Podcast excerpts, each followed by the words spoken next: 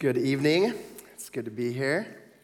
Uh, we're going to be continuing the DTR series. We're going to be in Proverbs 21 21. So the verse is very easy. Uh, you can look it up later, or I'll play it on the screen several times. As the young adult pastor, one of the main parts of my job, besides coffee, if you remember last week, I go for a lot of coffee with people, is I do a lot of weddings. I, and, and the peak wedding season is April to August, right? We live in the tropics of Canada, so everyone wants to come here, like everyone from the prairies or, you know, out east. They like the weather here. And then, so spring weddings, like kind of late spring, early summer into August, that's the vibe. That's what everyone wants, right? They want the little place out in Yarrow and beautiful weather, beautiful sunny days. So I do a bunch of weddings, and one of the things that I've learned is that the ceremony during a wedding is not just for the couple, right? If you ask anyone who's been recently married, they will not remember a single thing from the sermon. The, the ceremony is actually for the people. Like they're there to be a witness to the vows that are going to be taken, uh, but they're also there to be encouraged and to be reminded as to what marriage is.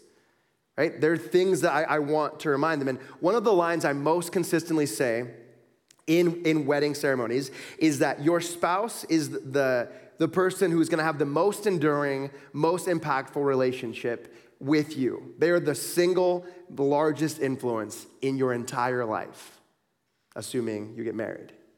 So, why do I start with a story about marriage if we're talking simply about dating?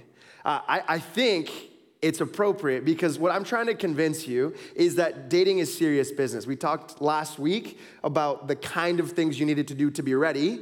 And tonight, I want to talk about assuming you are dating, assuming you're already dating or that you've shot your shot and you've lined someone up and you're hoping to seal the deal. What should that relationship look like? Knowing that that person, if you go the distance, will be the single greatest influence on you in your entire life. No pressure. So I think there's some things we need to know. So I want you to date wisely. So, to date wisely, that's the big idea for tonight. Uh, there are ABCs of dating, if you will. I'm trying to keep it simple, trying to go back to the basics. So, it's three really simple things authenticity, boundaries, composure, the ABCs of dating. So, we're gonna start with authenticity, reading out of Proverbs 21 21. So, very short verse. Whoever pursues righteousness and kindness will find life, righteousness, and honor. You might be wondering, how on earth are you going to get to dating from that? That is a general verse about wisdom in life. That is true. But I'm going to take concepts from this verse, principles from this verse, and I'm going to apply it to romantic relationships. So I talked about this last week. But Proverbs as a genre are general wisdom. This is the way Proverbs are meant to be used. We, we look at what a proverb says, and then we take a principle and we say, This is true. Now, where else is this true in our life? How else can this help me in the life that I want to live? If I pursue righteousness and kindness, I will in fact find. I will find life. And not just life, but righteousness and honor. I will have a good life. If you pursue a good life, you will get to a good life. That's, that's the argument here. So there are three parts to this, to this little verse. There's a subject, there's whoever, it's addressed about a specific person or persons. There's an action, pursuit, and then there's a result. Uh, you will find life. So we're going to take each one of these in part. So the very first one, the first part of this verse is the subject whoever. This is a proverb addressed to all people. Whoever, anyone, this proverb is about you. If you follow the direction of this proverb, you will get to the result that this proverb promises. We can summarize this idea of whoever with the simple phrase, be who you are. In dating, the very first thing you need to know is that you need to be who you are I'm going to quickly summarize some of the things we covered uh, last week because I think they're relevant to this concept. Be who you are. Uh, if you remember, there were two things I talked about. Does anyone remember? No one remembers. Perfect. Uh, direction and target, right? Two phrases, right, that capture the fullness of, of what you need to know before you're ready to jump into a dating relationship. Uh, you need to know the direction that you're going. I pulled this from Proverbs 4:23, which says, "Keep your heart with all vigilance." For from it flow the springs of life. The argument I tried to make was that if your heart directs your life, if the heart pushes you in a particular direction, then the most important thing in your life is what your heart is most drawn to. And the thing that your heart should be drawn to, that your heart must be drawn to, is a living and active faith, is belief in who God is. Right? The greatest commandment is to love Lord your God with all your heart, soul, strength, and mind. So our direction is influenced by our heart, and we need to be going after God. Uh, we all love someone or something. And the most important love is your love for God. Uh, I have a quote from a, a, guy named Thomas Chalmers. I doubt any of you know who that is. He's been dead for like 300 years, but he wrote a tiny little book called The Expulsive Power of a New Affection because Puritans named everything crazy long. But I, I'm gonna read you a little quote from it.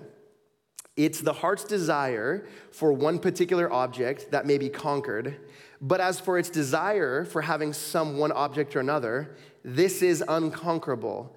Its adhesion to that on which it has fastened the preference of its regard cannot willingly be overcome by the rending away of a simple separation. It can be done only by the application of something else to which it may feel the adhesion of a still stronger and more powerful preference. This is Old English for saying your heart will always want something. And knowing that, then, you need to direct your heart towards something ultimate namely faith in God. So I tried to make the argument last week you, you need to be going in the right direction. You need to have a living and active and vibrant faith if you want to be ready to date as a Christian. And if you have that faith, the next thing you need to know is your target. Who is it that I'm looking for? And if you remember, I talked about targets as value, or the, the target is the values, characters, and activities that are non negotiables for you. Every one of us has something, right? The list can't be too long, the list can't be too short, right? Goldilocks, right? Not too hot, not too cold, just right. So there are non negotiables that all of us have. You need to be going in the right direction, you need to be aimed at the right target. And if that is true, then, if, if you know who you are, if, if we're gonna be authentic, you know who you are, be who you are, uh, where is it that we mess this up? Where is it that we go wrong? If we all are looking to find a good match, assuming that you are pursuing a dating relationship or that you are interested in a dating relationship, where is it that people go wrong? Well, I think there's kind of two directions that, that people mess it up. Uh, we choose a bad match, right? Sometimes we just go for someone that we know they're not a good target. I, I know they don't actually fit my non negotiables, but I'm still gonna go for it. And we have lame excuses like, I'm gonna try it out, or maybe this one will be different, or I just don't wanna be lonely. But we go for someone that we know is a terrible fit. Uh, I remember doing this in high school. This was my MO in high school. I thought that I had a lot of game, but I was wrong. I was just an idiot. And I would talk to like a different girl like every month, and I was like, I don't understand why they don't reciprocate. And I'm like, oh, it's because I've talked to a different girl every month for four years. That's on me. Uh, I had no idea what I was looking for. So basically, anyone who looked pretty and like said anything back, I was like, she's obviously interested. And I remember dating people that I knew were a terrible fit. I, I dated my, my very first girlfriend uh, was someone who like we were kind of friends and she seemed quite interested in me, but there were like two massive like red flags. Like she was not the right target. We were very far apart on faith convictions, right? So I was attempting, I think, to be a Christian. I, I, wanted to follow God. I was stumbling along the way. She had no interest. She grew up in an agnostic home, so she was like, I see no value for that. And then we wanted totally different family lives. Like I, I talked, like I, I, since I've been a kid, I always dreamed of having a family and settling down and having, you know, the little white picket fence and the two-car garage and kids in the backyard and two dogs. Like I had this dream life even as a little kid. And this girl wanted totally, she was like, I want to have this career and I, I want to travel. And I was like, you know what would be a great idea? If we started dating. And we did. That's not the girl I married, if you were wondering, right? We, broke up. I, she, she broke up with me because eventually she realized this guy's a terrible fit. Even as I learned it was a terrible fit, I still didn't back out. And we do this, right? We're like, I can be alone or I can date someone who's a terrible fit. Well, I don't want to be alone. So I'll date someone that's a terrible fit. We struggle, even when we know who we are, we struggle to be consistent. We struggle to be ourselves.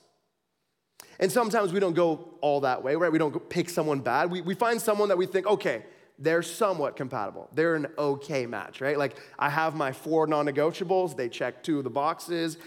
Let's see where it goes. And we start going on a date. And then eventually you start dating and you're like, it's gonna work out. And what happens so often is that then people will actually change their non negotiables. This is why I told you you should write them down. Because what happens is people start dating and they're like, actually, I used to think that was important, but it's not really important. I think this is the one. Yes, for sure. After two dates, I know that my, I have found the person for me. And like you laugh, but many of us have done this. I, I remember uh, counseling a couple a couple years back that they, they were already engaged they were going towards marriage, but they had some massive differences in, in values. And as we went through the premarital process, it like it kept coming up every single time. Where I would ask them, okay, where do you see yourself in five years? And the girl was like, I see myself living in the UK, right? Like traveling a little bit. And the guy was like, well, we're about to buy a townhouse this summer, and in five years, I hope to flip it into our first starter home.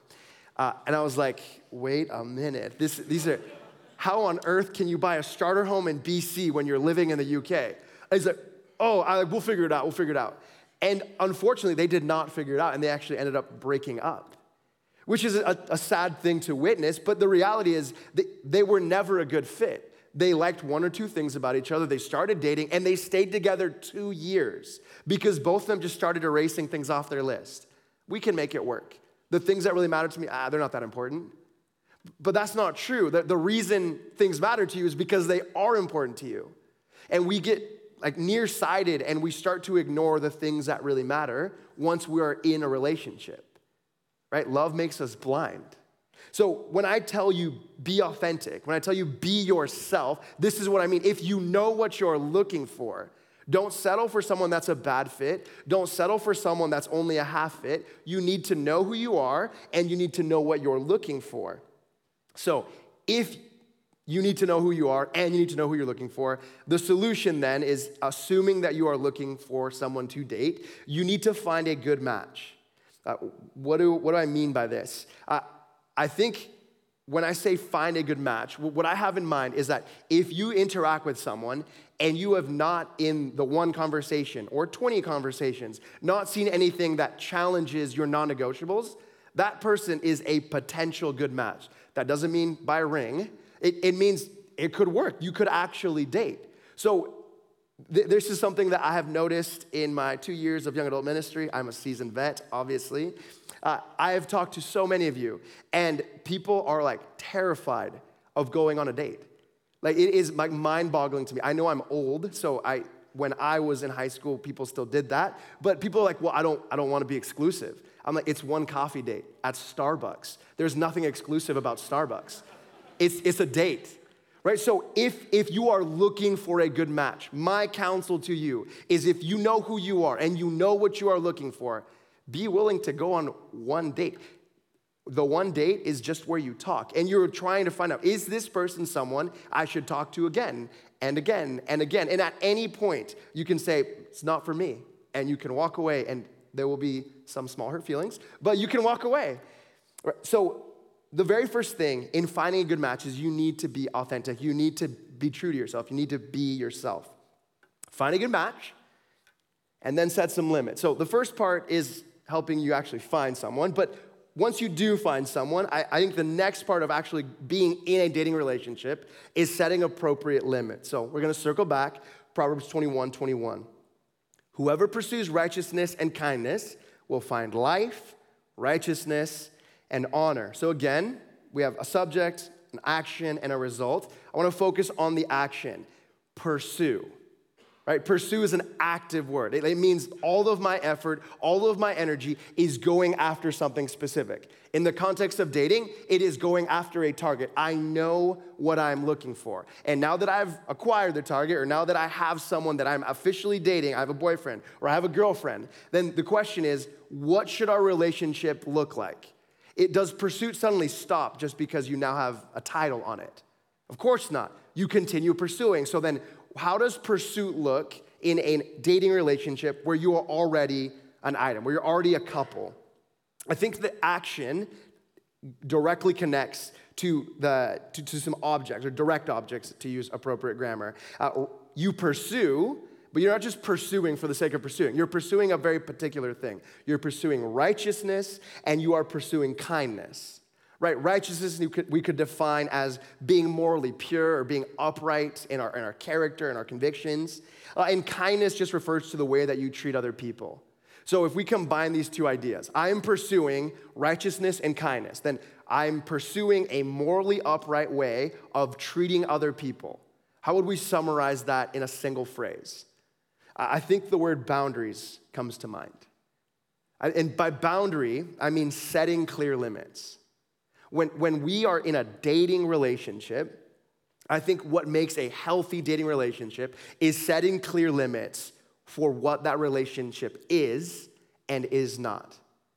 And you might hear the word limit and you might think that sounds pretty lame. That's not what I want to talk about on, you know, like my third or fourth date. But it's wildly appropriate. Every single good thing in life has a limit, right? Uh, Pepsi comes in 355 milliliter cans, right? It, that glorious blue can, right? It, it's limited. There's only one can. That's why I buy 12 packs, so I can have more than one right? Uh, sandboxes have four walls and a lid so that you don't end up with cat turds in there, right? Like every good thing has some form of limit, some form of protection, some form of restriction.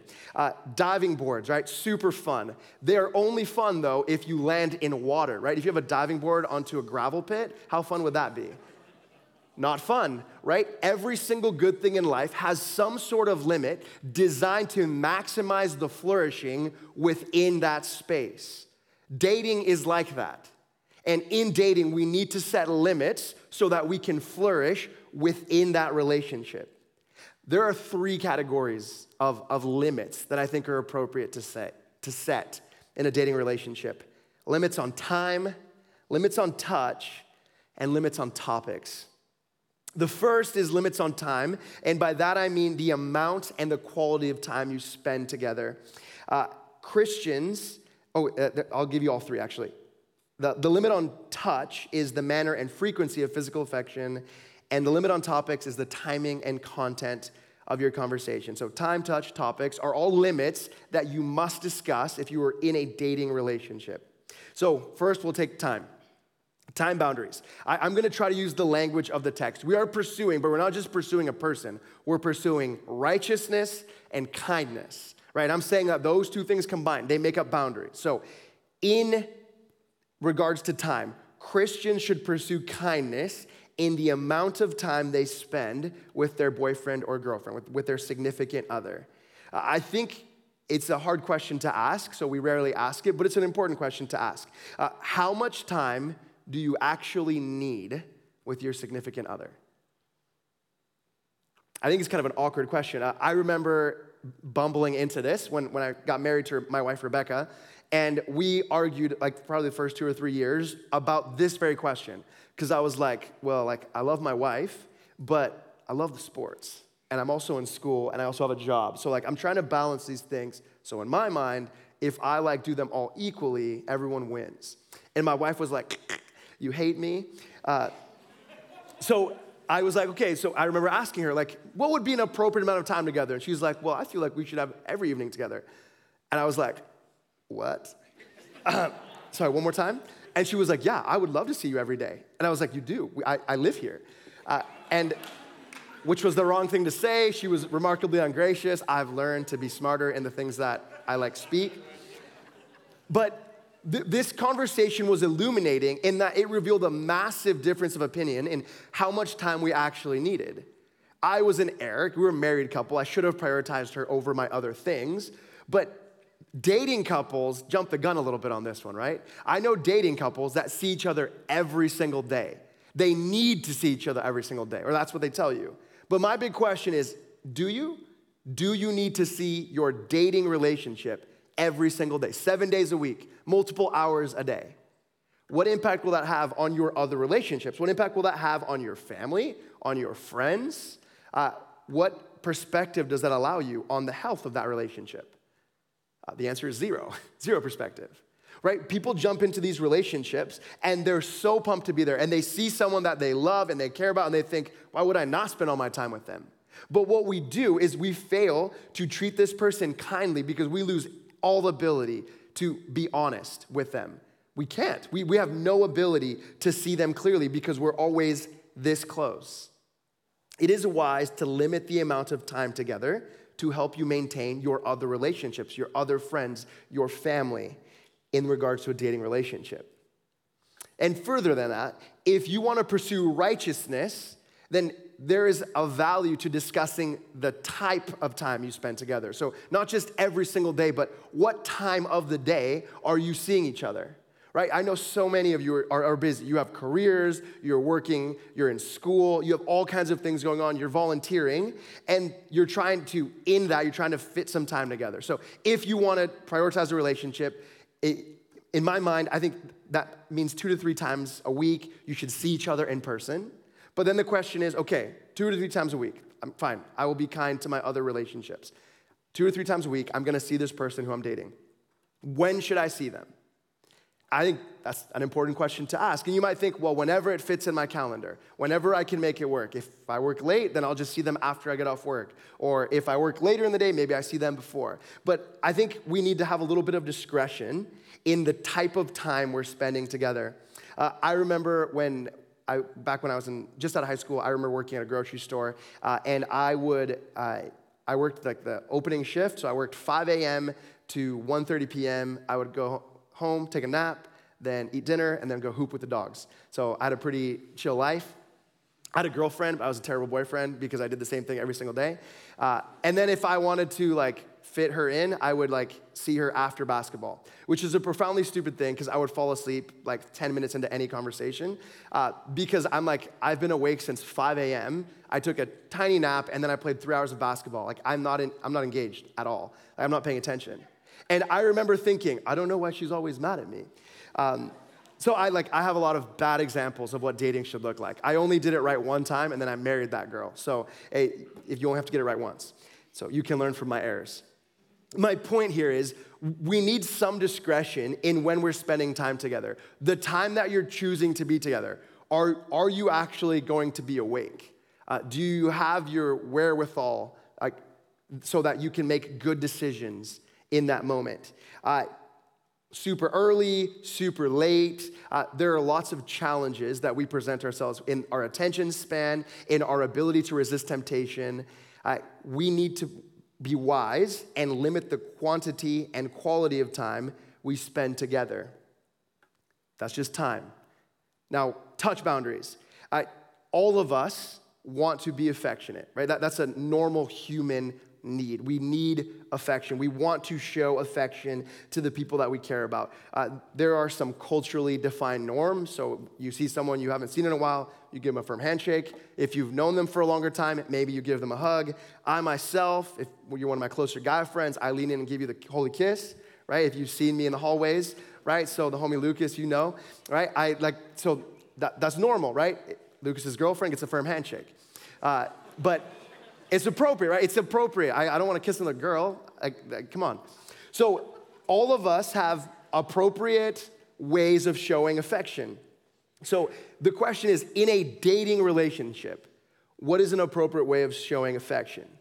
Right? It, keeping in mind that in my pursuit of this person, I am pursuing not just them, but I'm pursuing righteousness and kindness. So, not just a person, but righteousness and kindness. A morally upright life and a kindness, a, a, a right way of treating another person, right? If you combine that with the Bible's sexual ethic, that marriage is the only place for sexual contact, I think this is an awkward conversation because so many of us don't discuss it at all. We just go into dating and we think it'll work out. I hope. I'll try. Maybe. Who knows? God forgives. But I think it's an important conversation, right? What is the right way to show physical affection? You might not agree with me, but here's my pastoral counsel to you. If you are in a dating relationship, what I tell couples when they are bold enough to ask me is if you are dating, you should hold hands. And if you're engaged, you should kiss. And then if you're married, you get the other stuff. Right? The, this progression is designed to show physical affection that we all need while also providing appropriate boundaries so that you can obey God's word. Uh, this progression of touch helps you show this is a unique kind of relationship. I, I don't hold hands with everyone, I hold hands with the person that I'm dating.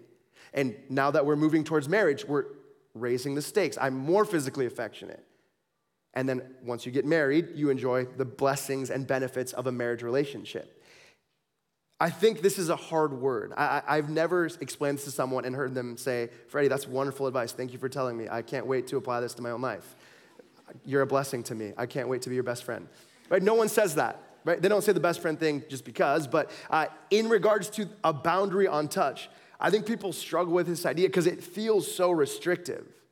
But what I'm trying to challenge you is if you are pursuing righteousness and kindness, I think it is wise to limit the type of touch that is part of your dating relationship to help you pursue holiness.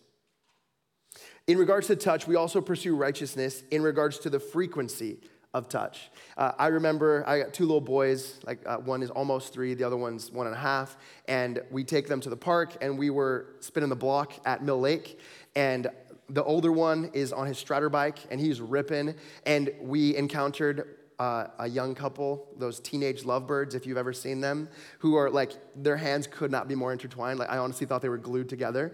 Uh, and Isaiah does not care. He's a savage. So he ripped right through the middle of them, and they had to let go. And I have never seen two people be more sad that they were apart for two and a half seconds than this teenage couple. They were like, oh, I'll miss you. And they walked around the kid, and then they were like, oh, it's good to have you back. And I was like, my wife and I were like, like laughing at them because you're like, come on, man, are you kidding me? But at the same time, I'm like, that is what love is like, right? I'm not here to be a curmudgeon. Like, I, I know, I remember being a newlywed. I remember dating my wife. I remember wanting to be near her. That, that's not a question that I have. I know all of us want to show and receive physical affection. The question is, what is the right way of doing it? And then when I'm being physically affectionate, how much is appropriate? Like, how often should I hold hands? Like, in every setting, do I always want to sit right next to them? The closer our legs touch, the more loved I feel, right? We, we have these little things that we do, and all they show is that we've not thought at all about what will help me pursue righteousness and kindness in this relationship. When we're overly physically affectionate, we're overly touchy, what it does is it lowers our, our self control. Uh, I was trying to think of a good way to explain this, and I thought, you know who would be good at explaining this? Uh, kids' movies, because they have wild subliminal messages. So we're, we're gonna roll a clip from The Secret Life of Pets. So let me just get out of the way. Where's the sound? Doggone it.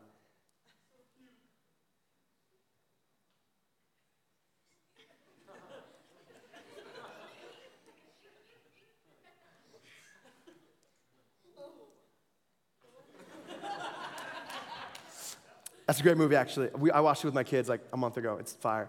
Uh, I, I want to walk you through that clip. Like, it was hilarious the first time I saw it, but then as I was writing this sermon, I was like, oh my word, uh, th- that is a sex joke.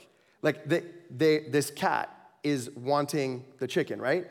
And it, like, more than anything, and he is overcome by temptation, or she, I guess her name's Chloe. Uh, she is overcome by temptation, and in the end, all the, like, stuffs herself with chicken, in the end, she still wants cake, if, if, if you know what I mean.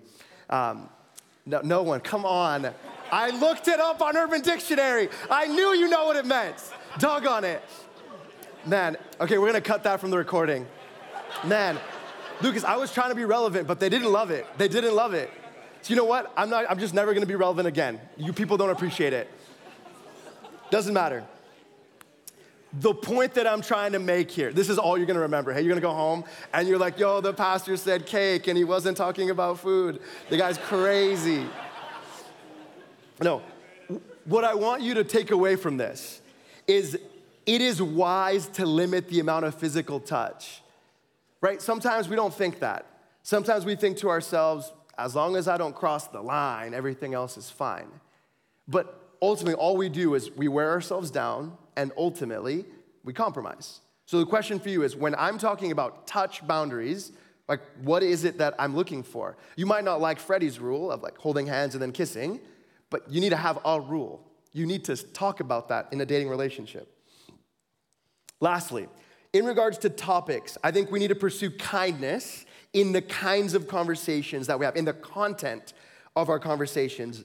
It is so normal for people to start dating and then spend all their time together and they talk about every single thing. But then when you like ask them, like, you know, tell me about this person. Like, what's their career like you know that they're working towards and where do they see themselves in 10 years and who has been like a really formative spiritual person in their life and like what's your favorite book of the bible? Like you're like dude i have no idea.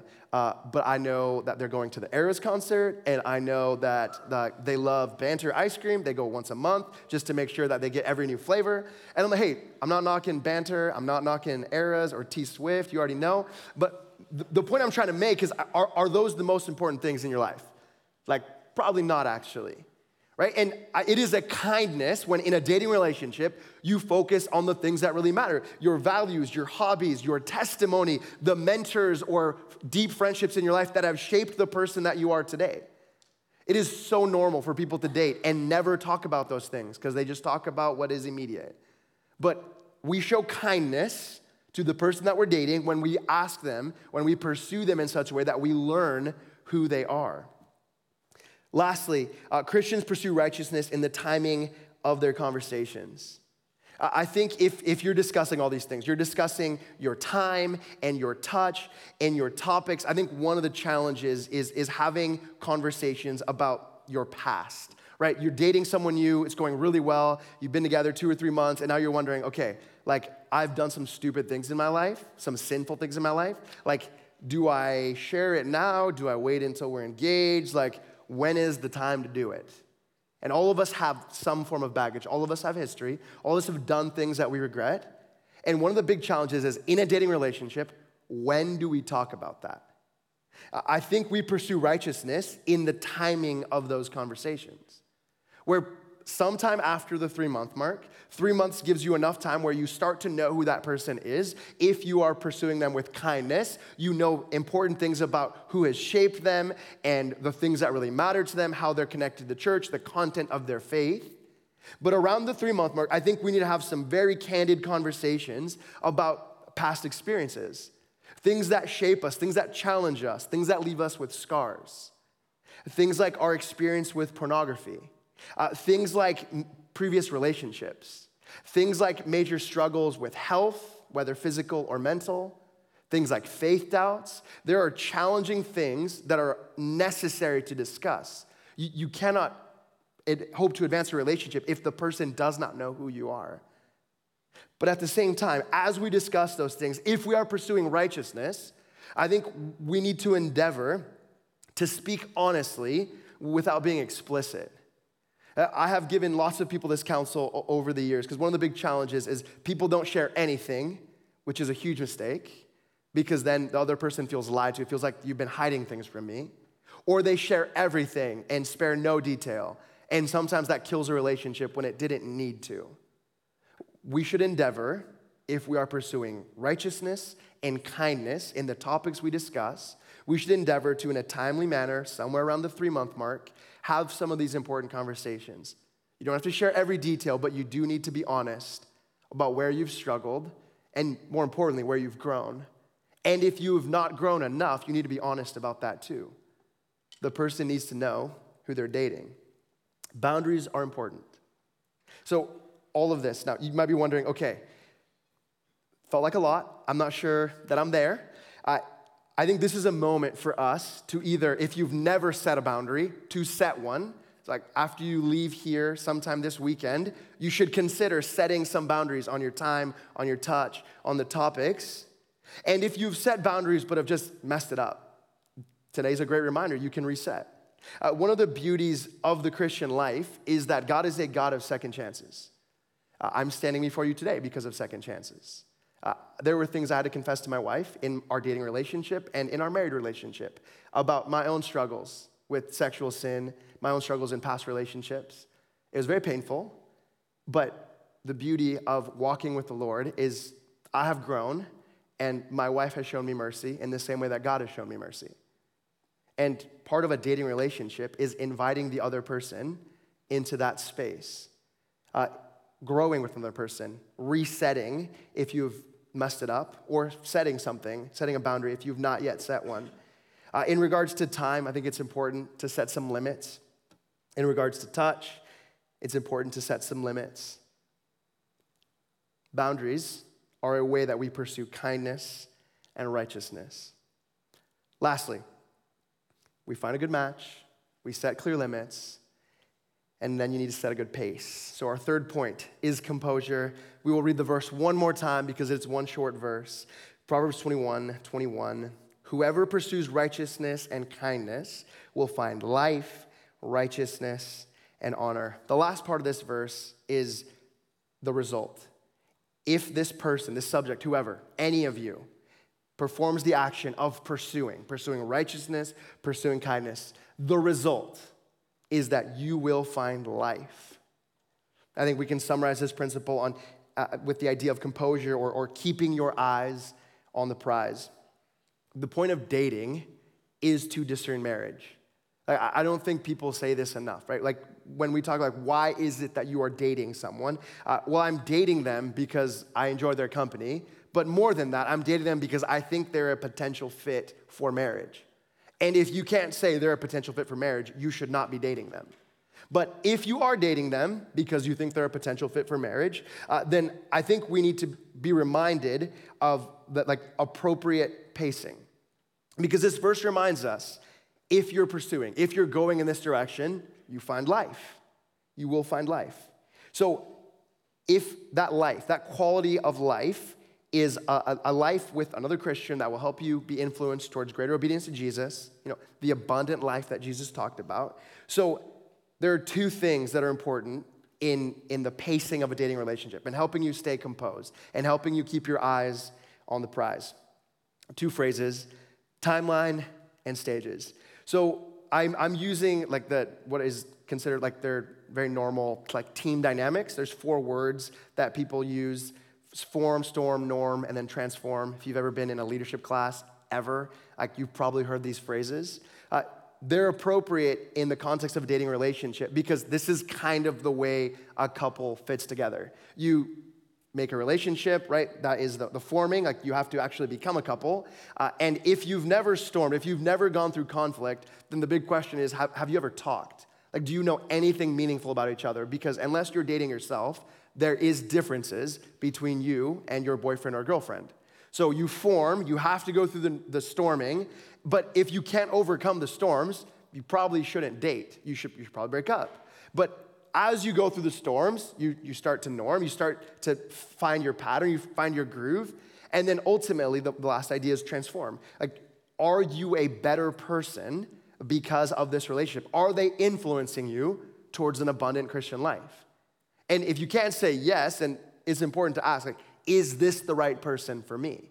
You need to go through the stages, or you need to go through the timeline. And the timeline flows naturally in, in parallel with, with stages, right? Relationships mature over time. This is the nature of relationships, right? You go from acquaintance to friend to best friend, right? Like that's what happens in friendship. So it should be no different in a dating relationship. You go from like a kind of a soft friendship as you're like, well, we're dating, but like we're friends, but we're, we're also like, we're a couple.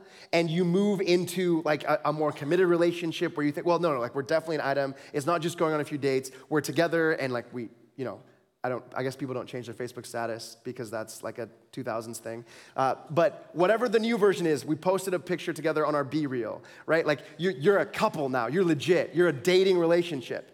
And then you start introducing them to your family, right? Your friends already know them because they've all vetted them already, right? But now you start introducing them to the family and they come on the trips or they see you on the holidays. And ultimately, then you're like, okay, well, we, like, we, I, actually, I can't imagine a life without this person. I view them as, as a companion for life.